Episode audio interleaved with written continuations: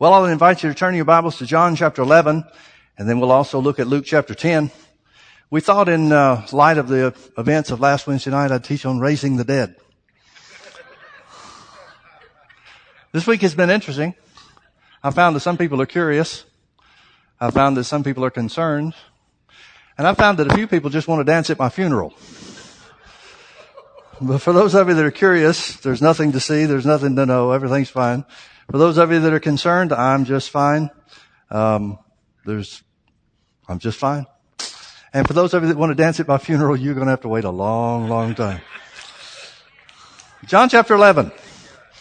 John chapter 11. Uh, John's gospel, uh, we mentioned numerous times, but uh, it bears repetition, especially tonight. John wrote this gospel somewhere in 92, 93, maybe 94 AD. Now Jesus, um, that's 60 years, roughly 60 years after Jesus was raised from the dead. So John is looking back with, with quite a different perspective than any of the other gospel writers. Uh, he's aware of the other gospel uh, writers. He's aware of the other gospel accounts. He's aware of all the letters that Paul wrote to the church and that Peter wrote to the church. He's aware of everything that we know of that makes up the New Testament. And there were other letters that were written by other people at other times that um, that never made the canon of scriptures, and that doesn't mean they weren't inspired by the Holy Spirit, but it just means it didn't meet the criteria for what we know of as the canon of scripture. Um, therefore, John is doing a couple of things. He's telling us events that happened, but he's kind of looking back and recognizing and reflecting on the fact that these events that happened mean something and represent something in the bigger scheme of God's plan that they didn't recognize at the time. And that's going to be a big part of John 11 where Jesus raises Lazarus from the dead. So let's start in verse 1. It says, Now a certain man was sick named Lazarus. Maybe I should back up to chapter 10 and remind you that Jesus has left the temple. He's left Jerusalem and he's gone beyond Jordan, what the Bible says in verse 40 of chapter 10, and he went away beyond Jordan into the place where John at first baptized, and there he abode. He stayed there. Many people came to him, but he's way, way, way far away from Jerusalem and the, the main hubbub and headquarters of Judaism. So it says that while he's away, while he's out there, a certain man was sick named Lazarus of Bethany, the town of Mary and her sister Martha.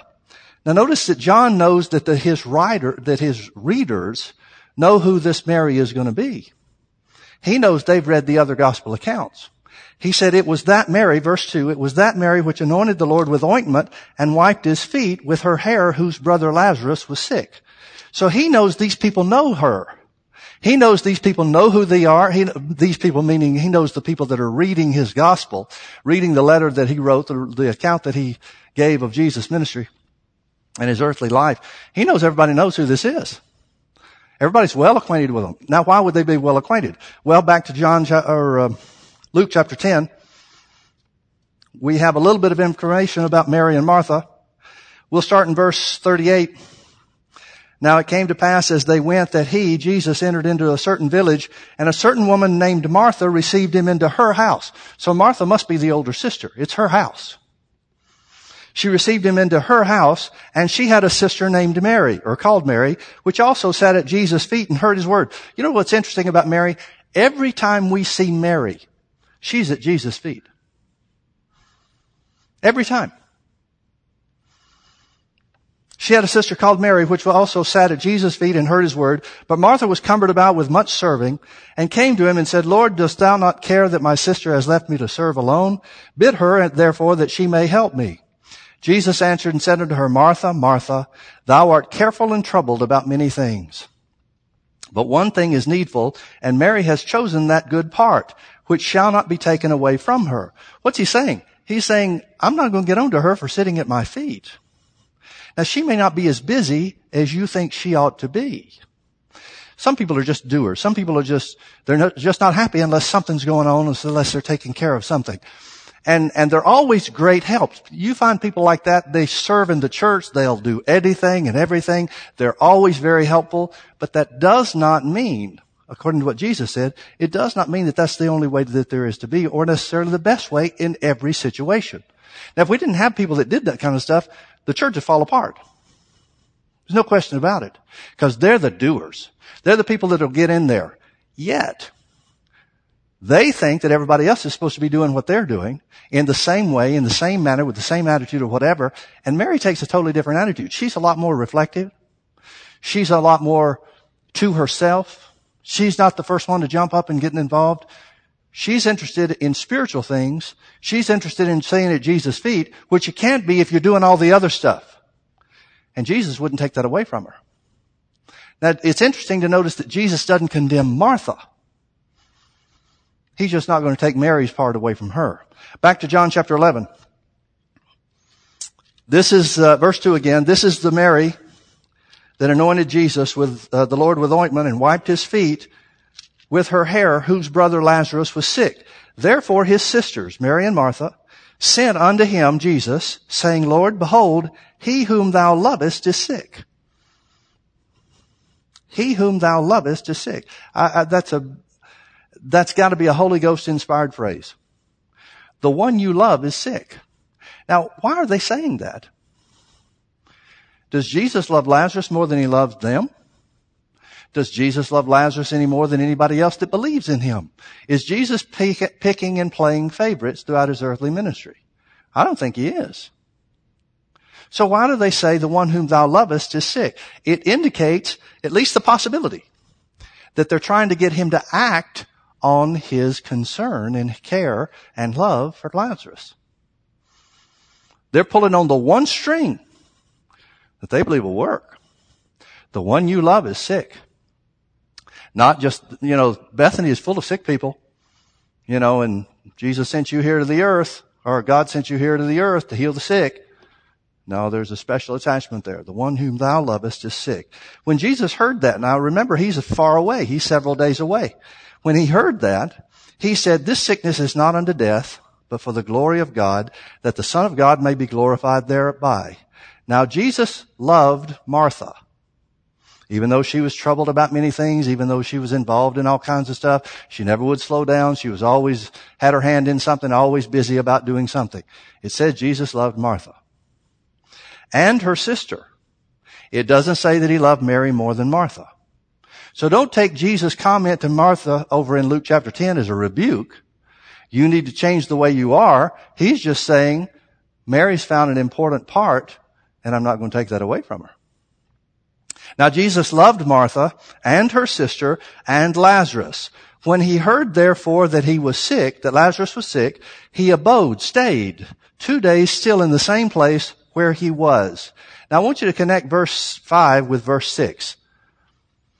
Jesus loved Martha and her sister and Lazarus and stayed two days away. Folks, if you don't get anything else out of this story, please understand that when you're believing God for something or you're trying to, to get an answer to prayer, the fact that it doesn't come as quickly as you want it to doesn't mean God doesn't love you. In fact, there is something that the Bible says is more important than our immediate needs being met. James said it this way. He said, the trial of your faith is more precious than gold. Most people I know would rather have the gold. But there's something more important. And that is the trying of your faith. In other words, the spiritual maturity that comes with having to wait and stand in faith, fight the good fight of faith all the way through. Jesus doesn't hurry on. Now, we're going to find out that he knows something else about this. He knows from the first time that he hears that Lazarus is sick, when he makes the declaration, this sickness is not unto death, but for the glory of God. He is not saying Lazarus won't die because Lazarus dies. Can't be saying that. But he recognizes that there's a greater glory of God opportunity or a greater glory of God result at work here than just an individual healing. So he stayed for two days where he was. Then after that, which was beyond Jordan, where John was baptizing. Then after that, he said to his disciples, let us go into Judea again. Now folks, this is a very, very important phrase. And again, remember, John's looking back. He can kind of see the big picture. At the time, he's just hearing what Jesus says and says, okay, well, we just left there. We're going back there. The reason we left there is because they tried to kill us or tried to kill Jesus. They would have taken us too, I guess, but now he's going to go back there. What's all this about? At the time that he was hearing this, he, he put no significance to it other than the event that was taking place. Now he has an opportunity to see the big picture. So where he says Jesus declared, let us go back into Judea again, I want you to understand something folks. The end of John chapter, or really the, the mid part of John chapter 10 was the end of Jesus' public ministry in Jerusalem. He left Judea because they tried to kill him. This story, John chapter 11 really starts back in John chapter 8. And John is speaking in a narrative. He's not just telling us this happened and then this happened. He's trying to paint the big picture for us. In John chapter 8, he's in the temple in Jerusalem and he says, before Abraham was, I am. You remember the, the, the result of that? They took up stones to kill him. So and that puts him into John chapter 9. On his way out of the temple, he sees the blind man, heals the blind man. The end result of that was that the Jews are trying to figure out, what do you say about this guy, Jesus? They get into a big argument with the blind man because they're saying Jesus is a sinner and the blind man says, well, this is a marvelous thing. We know God doesn't hear sinners, but he opened my eyes. How could he do that if God wasn't with him? They kicked him out of the church. They excommunicated him. Jesus found him out there afterwards and said, do you believe on the Son of God? He said, who is he? He said, it's me. He said, yeah, I believe. Jesus has been tried to, they tried to kill Jesus because of his words. Before Abraham was, I am. Now they want to kill Jesus because of his works the healing of the blind man as well as healing on the Sabbath day in other places. John chapter 10 tells us that they tried to kill Jesus because he declared that he was the Christ. Remember they said, how long do you make us wait? Tell us plainly. And he did. He told them plainly. And they tried to kill him because he claimed to be the son of God. So they tried to kill him for his works. I'm sorry, for his words, for his works, and again for his claim to be the Son of God. Now chapter 11 is where Jesus goes back to make one final declaration of who he is, what he was sent to the earth to do, and that's what raising Lazarus is all about. It's not just about Jesus raising up his friend because he loved him. It's because Lazarus represents all of mankind up until that point in time. So Jesus says, let us go back into Judea again. His disciples said unto him, Master, the Jews of late or lately sought to stone you. And you're going back there again? Now they're thinking the way I would think. If somebody wants to kill you in a certain place, not going to that certain place is probably the best idea. But Jesus answered and said, Are there not twelve hours in the day? If any man walks in the day, he stumbles not because he sees the light of this world. But if a man walk in the night, he stumbleth because there is no light in him. Folks, day means spirit, light means flesh. Uh, I'm sorry. Day means spirit, walking in the spirit. Walking in the night means walking in the flesh. He's saying as long as you're spirit led, it doesn't matter where you are. Now, I've seen people make some big, big, big mistakes by just trying to make their faith work. I know of some outstanding ministers that died in plane crashes because the weather was such that they, they were recommended uh, not to go into an airport because it was socked in by the weather and stuff like that. And they just said, well, bless God, we'll just believe God and make it anyway. Well, they're in heaven now. They made it to heaven, not to the airport, at least not safely. Well, why didn't that work? Because they weren't led by the Spirit to do that. They just decided this is what we're going to do. Folks, there are a lot of times where living by faith means you take a step back and say, Lord, what would you have me to do here? Holy Spirit, you order my steps. You tell me what step to take. That's what Jesus is saying. He's saying, I'm being led by the Holy Ghost to go back there. So we don't have to worry about anybody hurting us yet.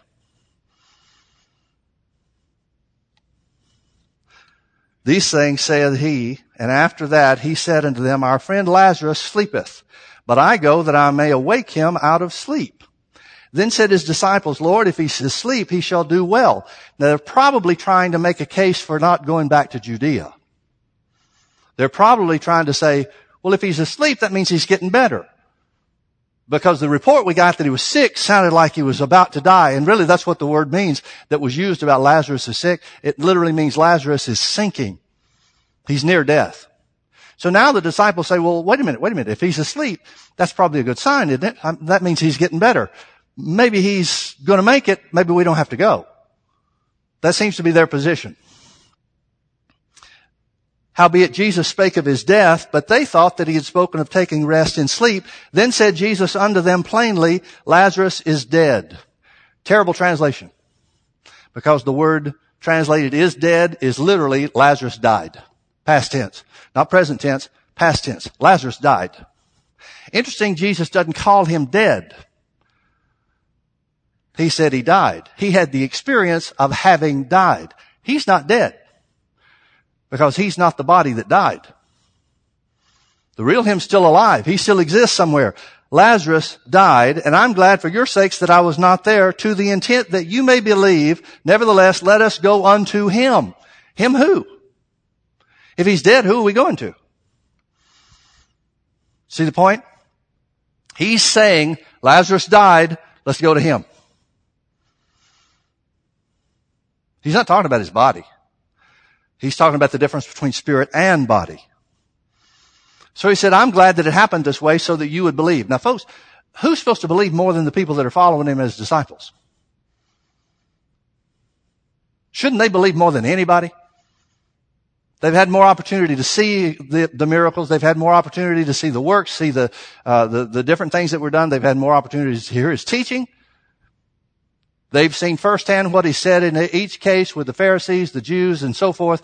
They've seen how they've been against him the whole way. They've seen things nobody else has seen. Shouldn't they believe more than anybody? But Jesus said, I'm glad for your sakes that I wasn't there. You know, the indication is that if Jesus had been there, he wouldn't have died. Both Mary and Martha will tell him that when he gets back to where they are.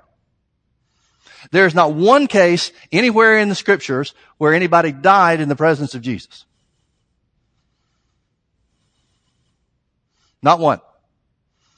As a matter of fact, the two thieves on the cross that were crucified with Jesus at the same time didn't die till after Jesus did. Jesus is called the Prince of Life. You can't die in the presence of the Prince of Life. At least from a Bible example. So he said, I'm glad that I wasn't there to the intent that you may believe. Nevertheless, let us go unto them, unto him. Then said Thomas, which is called Didymus, unto his fellow disciples, let us also go that we may die with him. Now Thomas, bless his heart, he's got some issues.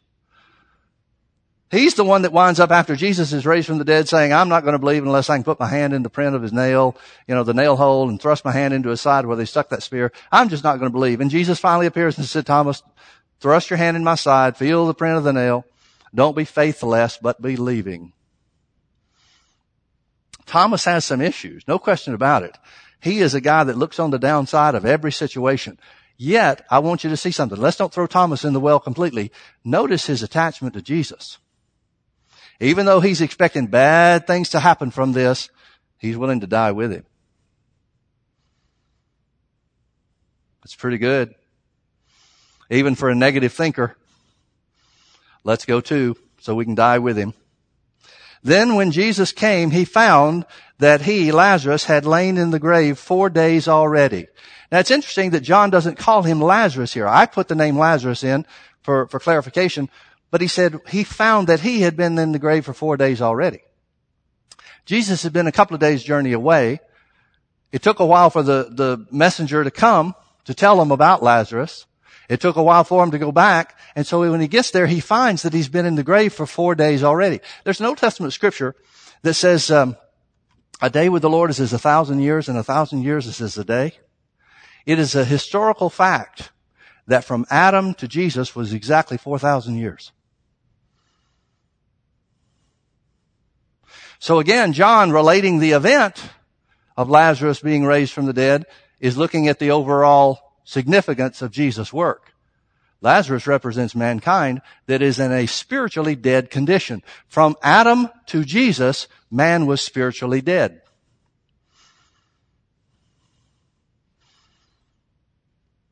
And the whole reason that Jesus came was to awaken us from that sleep of spiritual death. It wasn't permanent because of Jesus and only because of Jesus. Now Bethany was nigh to Jerusalem, near Jerusalem, only about two miles, 15 furlongs, that's about two miles away. And as a result, because of the proximity of Bethany to Jerusalem, notice what it says in verse 19. It says, and many of the Jews These are the very same Jews that have been debating with him in Jerusalem, that have been taking up stones to kill him on three separate occasions very recently. They're the very ones that are, that are the reason or the cause behind Jesus leaving Jerusalem and Judea and going out beyond Jordan to where John was first baptizing. There's a, they're the reason he left town.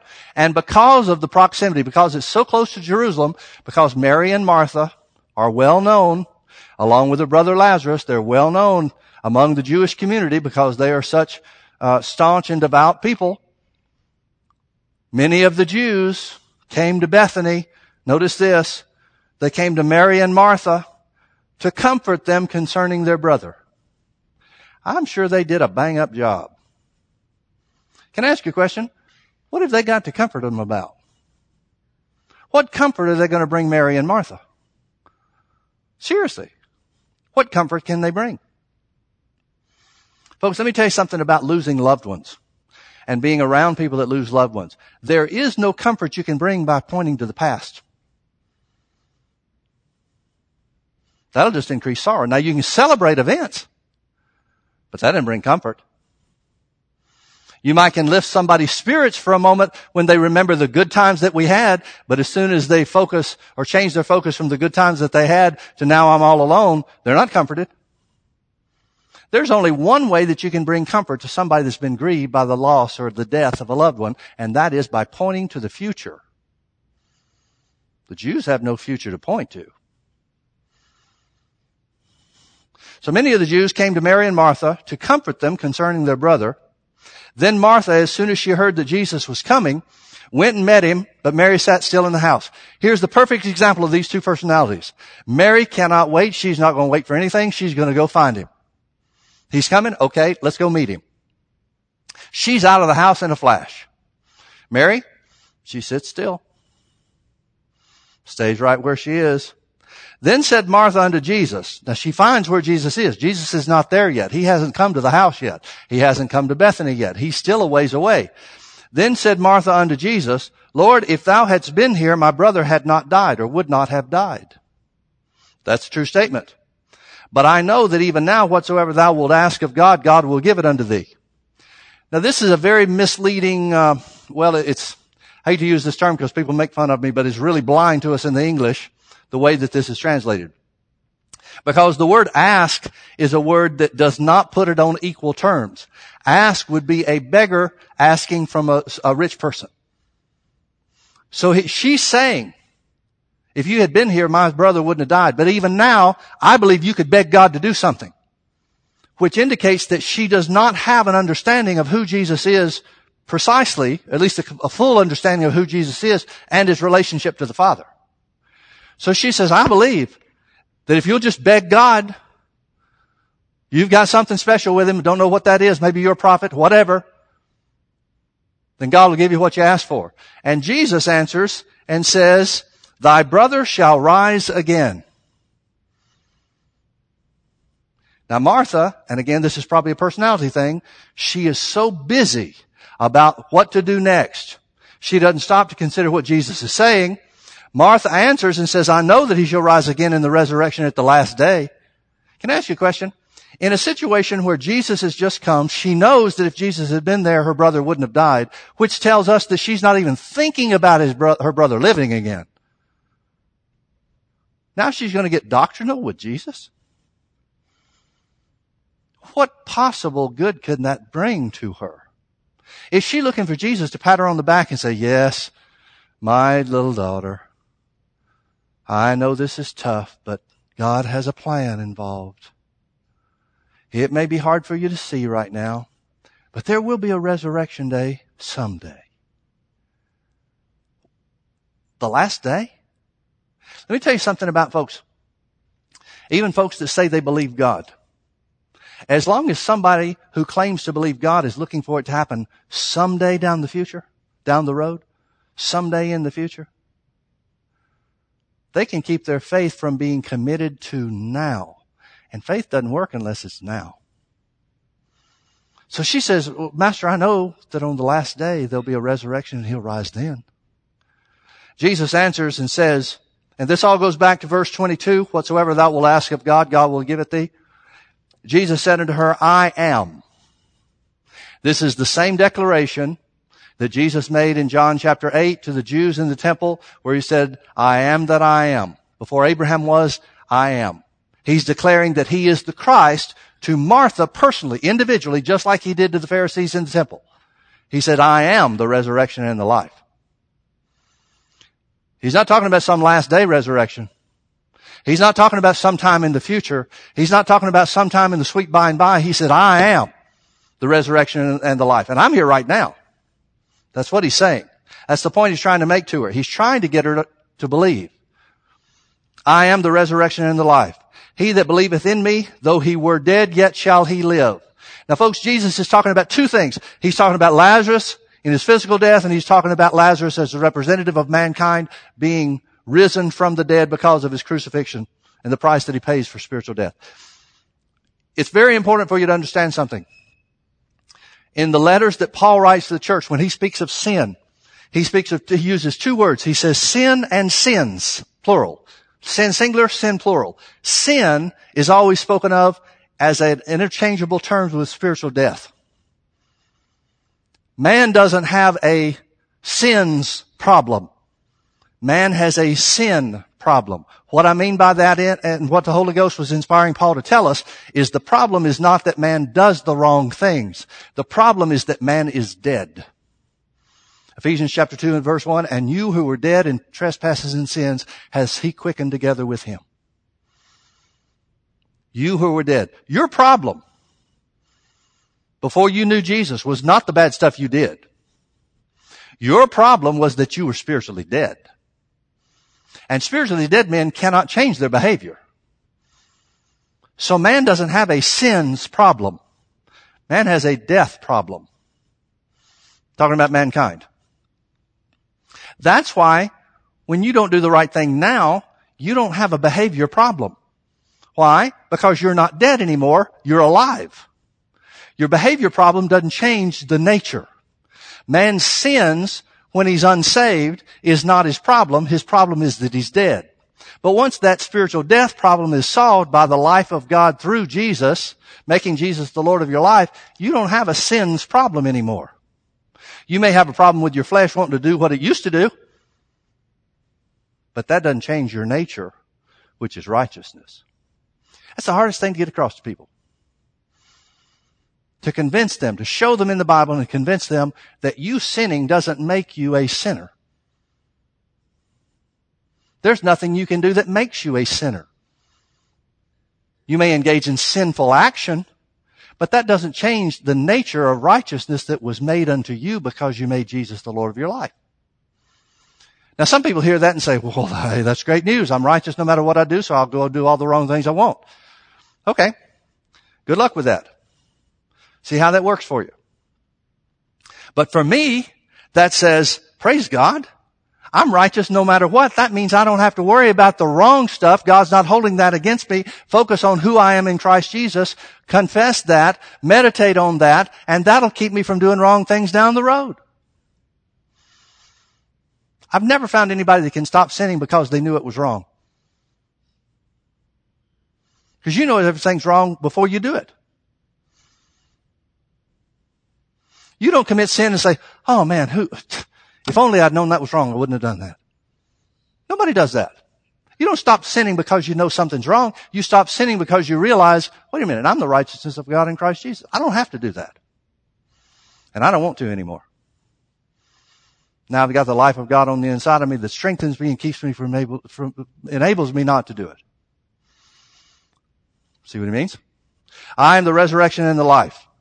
He that believeth in me, though he were dead, yet ha- shall he live. He's talking to her about her brother, but he's talking to them in this incident about mankind. And whosoever liveth and believeth in me shall never die. Believest thou this? Now he can't be talking about physical death. He can't be talking about physical death here, so he's got to be talking about something bigger picture than just Lazarus having died physically. He's talking about spiritual death versus eternal life. Then he asked her, believest thou this? And she said unto him, yea, Lord, I believe that thou art the Christ, the Son of God, which should come into the world. That sounds good, doesn't it? Does she really believe that? Well, let's see. And when she had so said, she went her way and called Mary, her sister, secretly, saying, the master is come and calleth for thee. So get the picture. She goes out to where Jesus is. Jesus stops. He doesn't walk with her back to her house. He stops some distance away. She talks to him. He tells her her brother will live again. I'm the resurrection and the life and so forth. She makes the confession, I believe you're the Christ, the Son of God, which has come into the world. Then she leaves, goes back to her house, finds Mary still sitting. Still sitting. Now Mary's just as grieved as Martha is. Don't think that Mary's some callous person because she's not running out there too. She's just sitting. She's not getting in a hurry about this. She's waiting on whatever she perceives to be the right time to do the right thing. Now Martha, after having been given some outstanding spiritual truth, goes back to Mary and invents a story. She says, Jesus is out there and he's calling for you. Now why does she do this? Apparently, to me at least, it looks like she's saying, man, he's talking spiritual stuff. You better get out there. That's way too much for me to understand. I, I need to find somebody to, to, you know, set the table for. I'm used to doing stuff. He's talking spiritual things. He's calling for you. Well, that moves her. She gets up. She takes off. Now notice what happens. Now as soon as she heard that, verse 29, she arose quickly and came unto him. Now Jesus was not yet come into the town, but was in that place where Martha met him. In other words, he stayed put.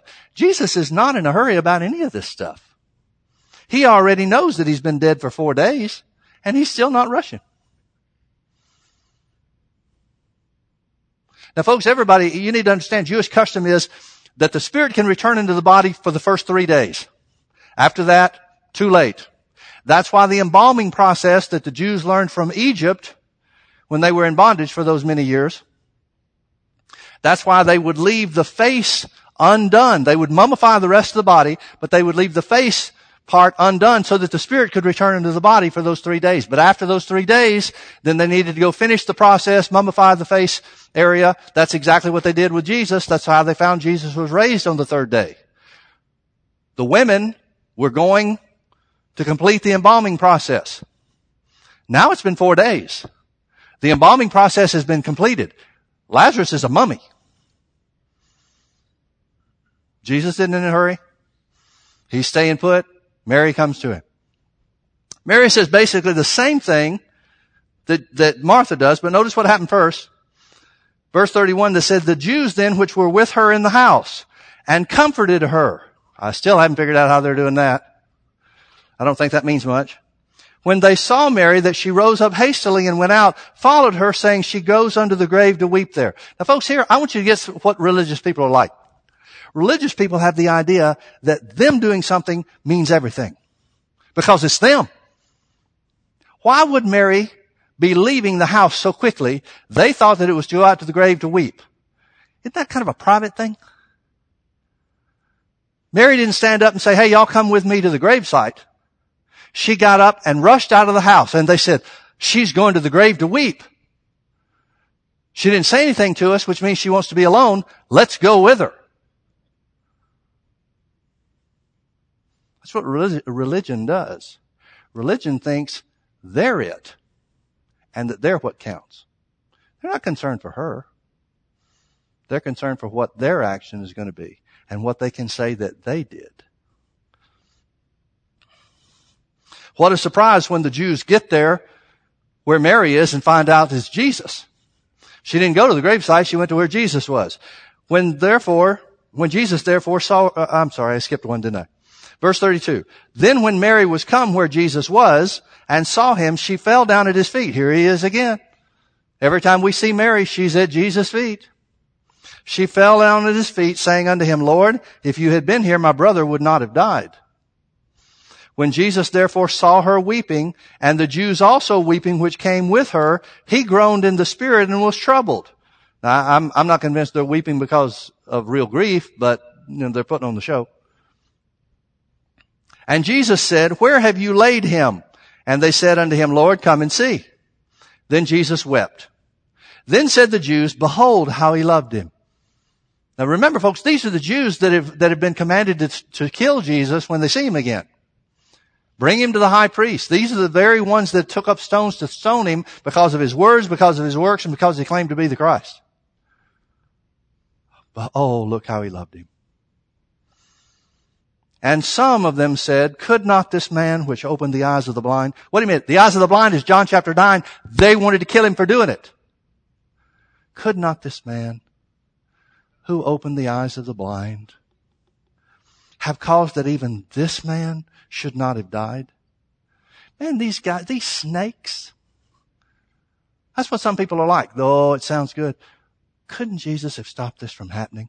Now folks, let me show you what religion does. Let me show you what the spirit of, of the world, literally that the devil is influencing. Let me show you how he works. How many times have you heard in church circles, Christian circles, good, well-meaning, sincere Christians say, I don't know why God let this happen to me.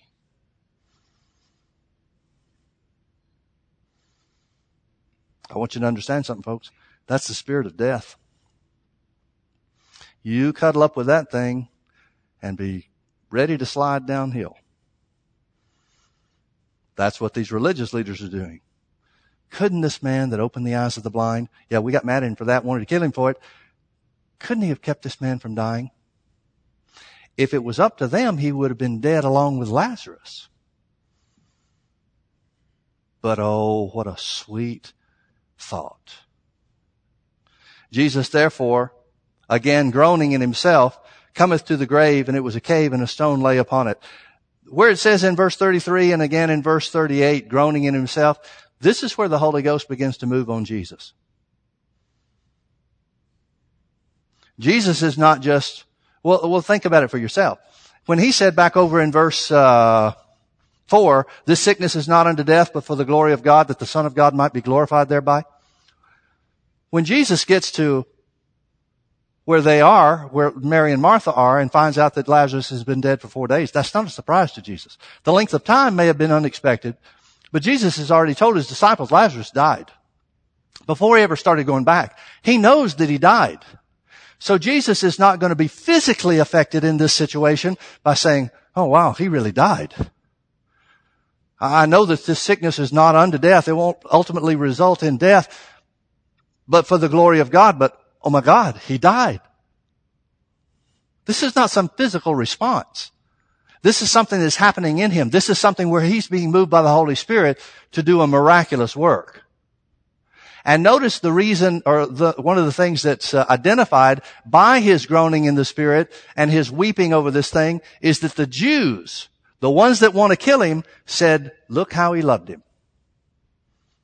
It's revealing to them who won't receive him in spite of his words, in spite of his miracles, and in spite of him, his claim to be the Messiah. And with evidence. They won't receive any of those things, but when they see that he loves Lazarus, that has an effect on them. So Jesus again groans in the spirit, groans in himself, and he comes to the grave, and it was a cave, and a stone lay upon it. Then Jesus said, Take ye away the stone. Then Martha, the sister of him that was dead, the one that said in verse 27, Yea, Lord, I believe that thou art the Christ, the Son of God, which should come into the world. Yeah, you're the Son of God. That means you're equal with God. You can do anything. Martha says, wait a minute. He's been dead for four days. He stinks. His body started decay. Let me ask you a question. What do people think he's going to the graveside for? He knows what he's going for. What do they think he's going for? To see. Martha thinks he wants to see the grave site.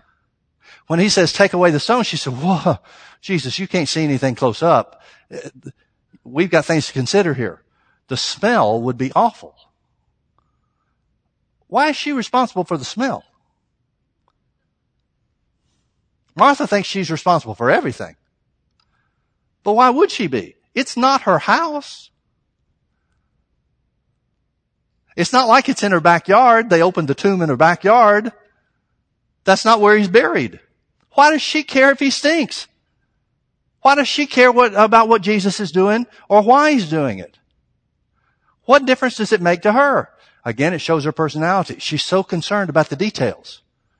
Now she's just confessed that she believes Jesus is the Son of God that was sent to the world, the Christ. But there has not even the shadow of a thought come to her mind that she will physically raise her brother, he will physically raise her brother from the dead. Otherwise, she's not going to be throwing up a fuss. So she says, Master, by now he stinks. For he's been dead four days. Then Jesus said to her, Said I not unto thee that if thou wouldst believe, thou should see the glory of God?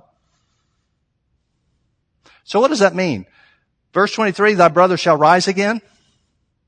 That must mean the glory of God. That must be what Jesus was talking about. He said, didn't I tell you if you believed you'd see the glory of God? Please notice that the glory of God is a miracle taking place that results in a dead man living. Wonder what the glory of God means now. I'm sure the definition has changed. Wouldn't you think?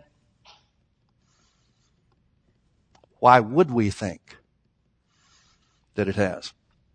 Jesus said unto her, Said I not unto thee that if thou wouldst believe, thou should see the glory of God? Then they took away the stone from the place where the dead was laid. You know what I like about this? I love about this that somebody takes what Jesus says, regardless of all the things that are taking place around them. Mary saying, oh no, wait, what are we going to do? It's going to smell and all this kind of stuff. Somebody hears Jesus say, take away the stone and says, okay.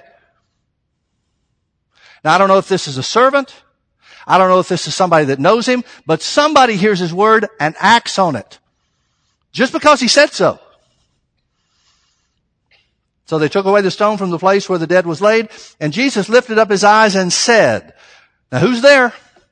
Mary's there, Martha's there, the Jews are there, the very ones that came from Jerusalem that were part of the group that wanted to stone him before. Everybody hears this.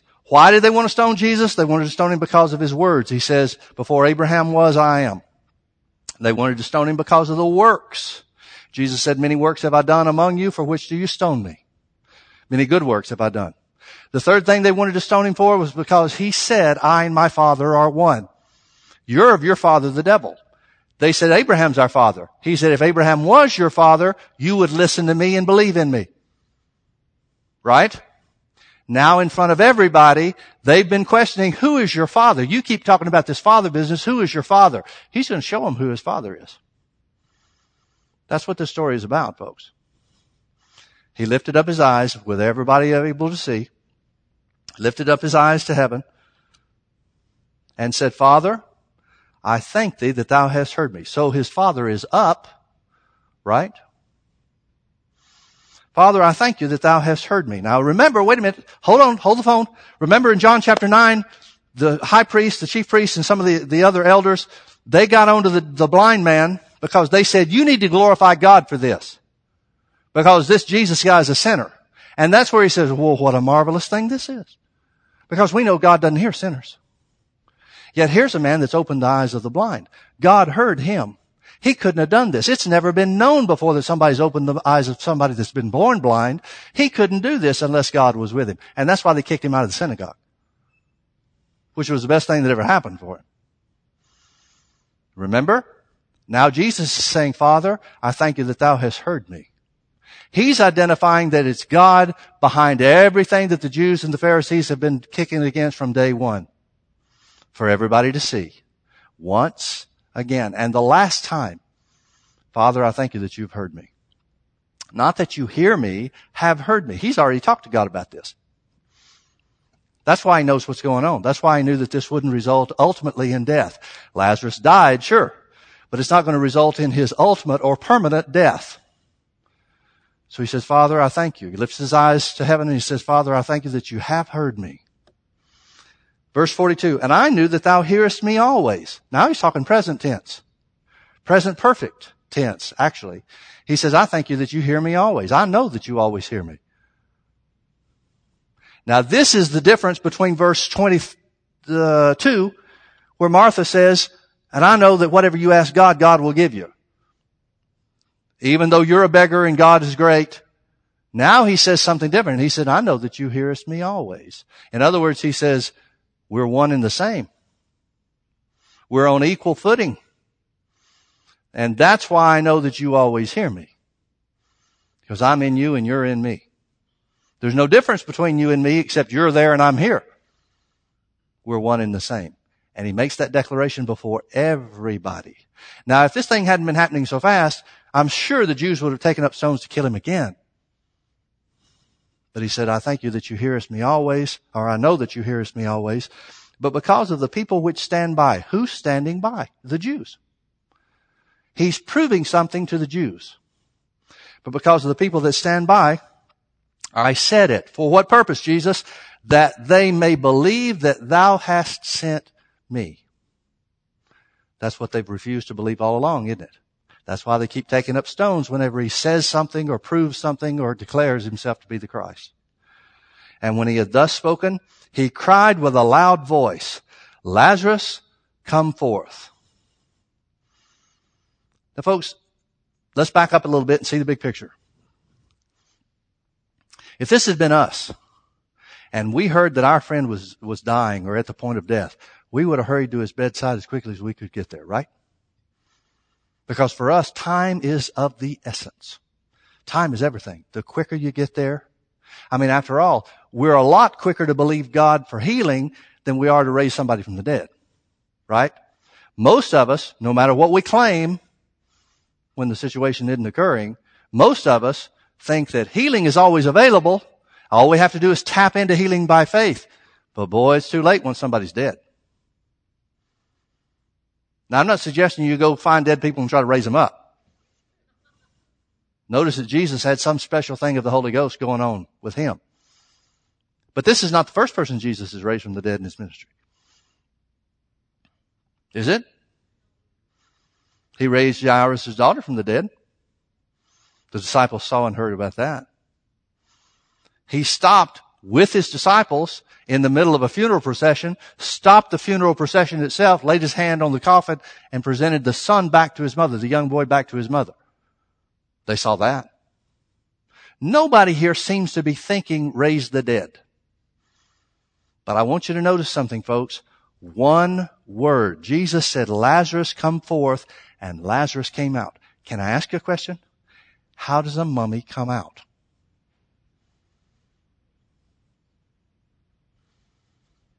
Don't get this idea like the old time mummy movies where this cloth wrappings coming off and stuff like that and the guy's you know, staggering around. They've just finished embalming this guy. He's a hard shell. How's he come out? He's not walking. You can't walk when you're embalmed. You can't do it. And folks, by the way, part of the, you can't prove it for certain, but part of the Egyptian embalming process is the draining of the blood. We don't know how, how um, specific they were in, in following the Egyptian embalming, embalming process, but it's possible that they've drained his blood. Jesus calls for Lazarus, Lazarus, come forth. What I want you to see is the Word of God is powerful enough to quicken a dead man with one word spoken.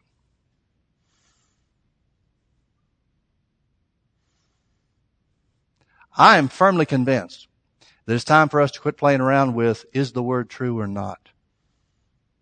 It's time for us to quit playing around with, is there enough power in the word to take care of what we need? Jesus said one thing, Lazarus come forth, and he that was dead came forth, bound hand and foot with grave clothes. Bound hand and foot. That means he can't walk bound hand and foot with grave clothes, and his face was bound about with a napkin. That means the embalming process had finished after the third day. And Jesus said unto them, Loose him and let him go. Who's he talking to? Jesus said unto them. Well, he said up here in uh, verse 42, he said, Because of the people which stand by, I said it, that I, I know you hear me always. He's talking to the Jews as much as he's talking to anybody and everybody there. He said, loose him and let him go. Now there's no question in my mind that this has a spiritual application. This is man being set free by the power of God. But notice that just, getting saved, that which represents getting saved, being born again, doesn't strip all the grave clothes off of you automatically. That's the job of the church. The church's job is to teach and train so that people can strip those things from themselves or we can help strip them off of them. And I'm talking about addictions. I'm talking about habits. I'm talking about all kinds of things that they were involved in before they met Jesus. That's the work of the church to help people get themselves cleaned up and, and, and in line with the things of God. That's the job of the church. He didn't say, now let Lazarus struggle till he's free. No, that's somebody else's job to help. That's the job of the church. Only Jesus can set somebody free spiritually. Only Jesus can make, bring somebody from spiritual death to eternal life. But once that takes place, others have a part to play. Loose them and let them go. Now this should have a great impact on everybody there, shouldn't it? Well, let's see. Then many of the Jews which came to Mary. I want you to notice verse 19. Many of the, the Jews in Jerusalem, many of the, the Pharisees, the chief priests, the, the elders, the, uh, so forth, the council members, they came to help Mary and Martha to comfort them because of Lazarus' death. Now it says many of the ones that came to Mary. Isn't that interesting? It says they came to Mary. She's always the one that's identified. They came to Mary and had, and had seen the things which Jesus did, believed on him. But some of them went their ways to the Pharisees and told them what things Jesus had done. So here's Jesus going back to Judea again for one purpose, and that is to show that he has power over death that he is the Christ, that God hears and answers him always because he's one with the Father. And many of the Jews that refuse to believe because of his words, refuse to believe because of the blind man in John chapter 9 being healed, refuse to believe because of the multitudes being fed, believe, refuse to believe because of any and everything else that he did, even his claims to be the Messiah, now some of them finally believe. But others. Others go back to the Pharisees the chief priests and the Pharisees and tell them the things that Jesus did. What would be their purpose? There's only one purpose behind this, folks, and you need to realize there are still people that are out there like this today. There's only one purpose, and that is to inflame the hatred that the chief priests and the, the Pharisees in Jerusalem already have for Jesus. Bible says one of the things that Jesus, that God hates is he that sows discord among the brethren. Here's a great example of it right here. Great example of it right here. Some people are more interested in gossiping and having the story than in God. But some of them went their ways to the Pharisees and told them what things Jesus had done. Then gathered the chief priests and the Pharisees a council and said, what do we do? For this man doeth many miracles. Folks, I want you to, uh, well, uh, we're running out of time. Let me just turn back to Luke chapter 16. Luke chapter 16 is the story of another man named Lazarus, It's the story of the rich man and Lazarus. In this story in Luke 16, Lazarus is a beggar. Both the rich man and the beggar died. Lazarus goes to Abraham's bosom. The rich man goes to hell. The rich man is requesting for Lazarus to come dip his uh, cool his tongue, you know, with uh, with water because he's tormented by the flame. And then finally he says to Abraham, after he finds out that can't happen, he says to Abraham, send somebody back to the earth that they can tell my five brothers and sisters, or five brothers, that they can avoid coming to this place. Notice what Abraham says. Luke chapter 16. Abraham says, uh, well, we better start in verse 29. Abraham said unto him, when he, he asked to, uh, to send somebody back to the earth, Abraham said unto him, they have Moses and the prophets, let them hear them. And he said, no, Father Abraham, but if one went to them from the dead, they will repent. And he said unto him, if they will not hear Moses and the prophets, neither will they be persuaded though one rose from the dead. That's exactly what we've got going on here in John chapter 11. Because now the chief priests and the Pharisees aren't asking questions. Wait a minute we know Lazarus was dead. We know that he's been dead for four days. You're telling me Lazarus is alive? They could have had every right to say, you know what? I need to go see this for myself. This sounds too good to be true. So let's walk this two miles down to Bethany and see Lazarus for ourselves. That would have been okay. I mean, not, not the highest type of faith, certainly, but that would have been legitimate. That would have been understandable, wouldn't it? That's not their position.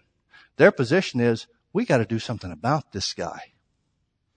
Now he's raising the dead. Who do they think he is? Who could he possibly be if he's raising the dead? That doesn't factor in for one moment into their thinking. They said, what do we do? For this man doeth many miracles. If we let him thus alone, all men will believe on him and the Romans shall come and take away both our place and our nation. They're concerned about one thing. They're concerned that the people are going to hear that Jesus is raising the dead. They're going to say, He's the Messiah. Let's make Him the King. They wanted to do that when He fed the 5,000. Remember? They wanted to make Him a king just over feeding them bread and multiplying fishes. They're concerned, oh my goodness, this could cause an uprising. People hear about this. Who wouldn't believe on, on Him for this? Well, then why aren't you believing on Him?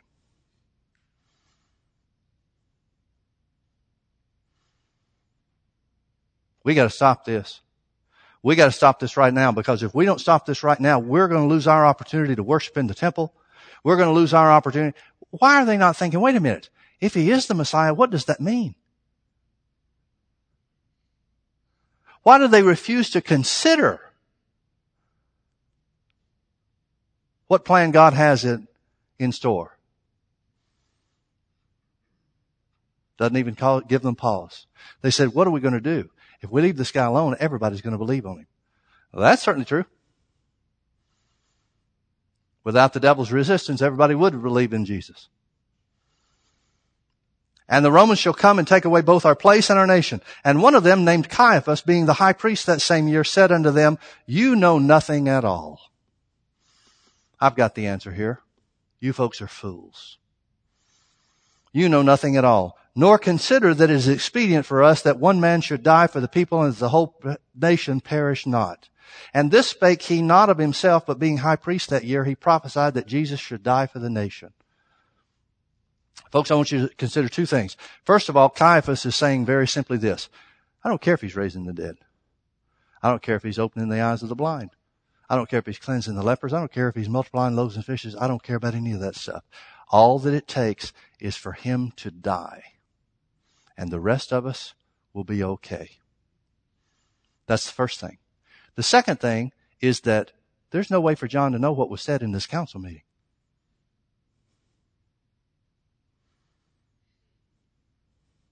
He's not there. How's he know? He's giving us an eyewitness account. Or what sounds like an eyewitness account. First person account, certainly. Here's what happened in the council. How's he know? John didn't go to the council with him. John's back over there in Bethany with Mary and Martha and Lazarus now living. How's he know? There's only one possible explanation, folks, and that is after, sometime after Jesus was raised from the dead, one of these council members apparently, perhaps was born again, came into the family of God and said, I was there when Caiaphas said this. Then John, looking from 60 years down the road backwards, saying, well, when he said that, he had to have been prophesying. That had to have been by the Spirit of God because Jesus was the sacrifice for all of Israel.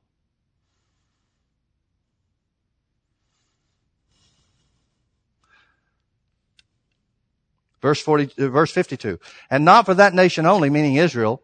Here, this is John speaking about what Caiaphas said being inspired by the Holy Ghost. And not for that nation only, but that he should gather together in one the children of God that were scattered abroad.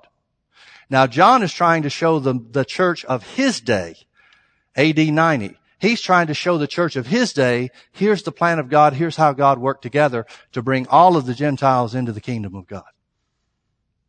Then from that day forth, they took counsel together for to put him to death. Jesus therefore walked no more openly among the Jews, but went thence into a country near to the wilderness, unto a city called Ephraim, and there continued with his disciples. And the Jews' Passover was nigh at hand, and many went out of the country up unto Jerusalem before the Passover to purify themselves. Then sought they for Jesus, and spake among themselves as they stood in the temple, What think ye, that he will not come to the feast? Now both the chief priests and the Pharisees had given a commandment that if any man knew where he were, he should show it that they might take him. In other words, it's common knowledge throughout the temple now. Everybody knows. This guy named Jesus has been condemned to death. If you know where he is and don't tell us, we'll do the same to you.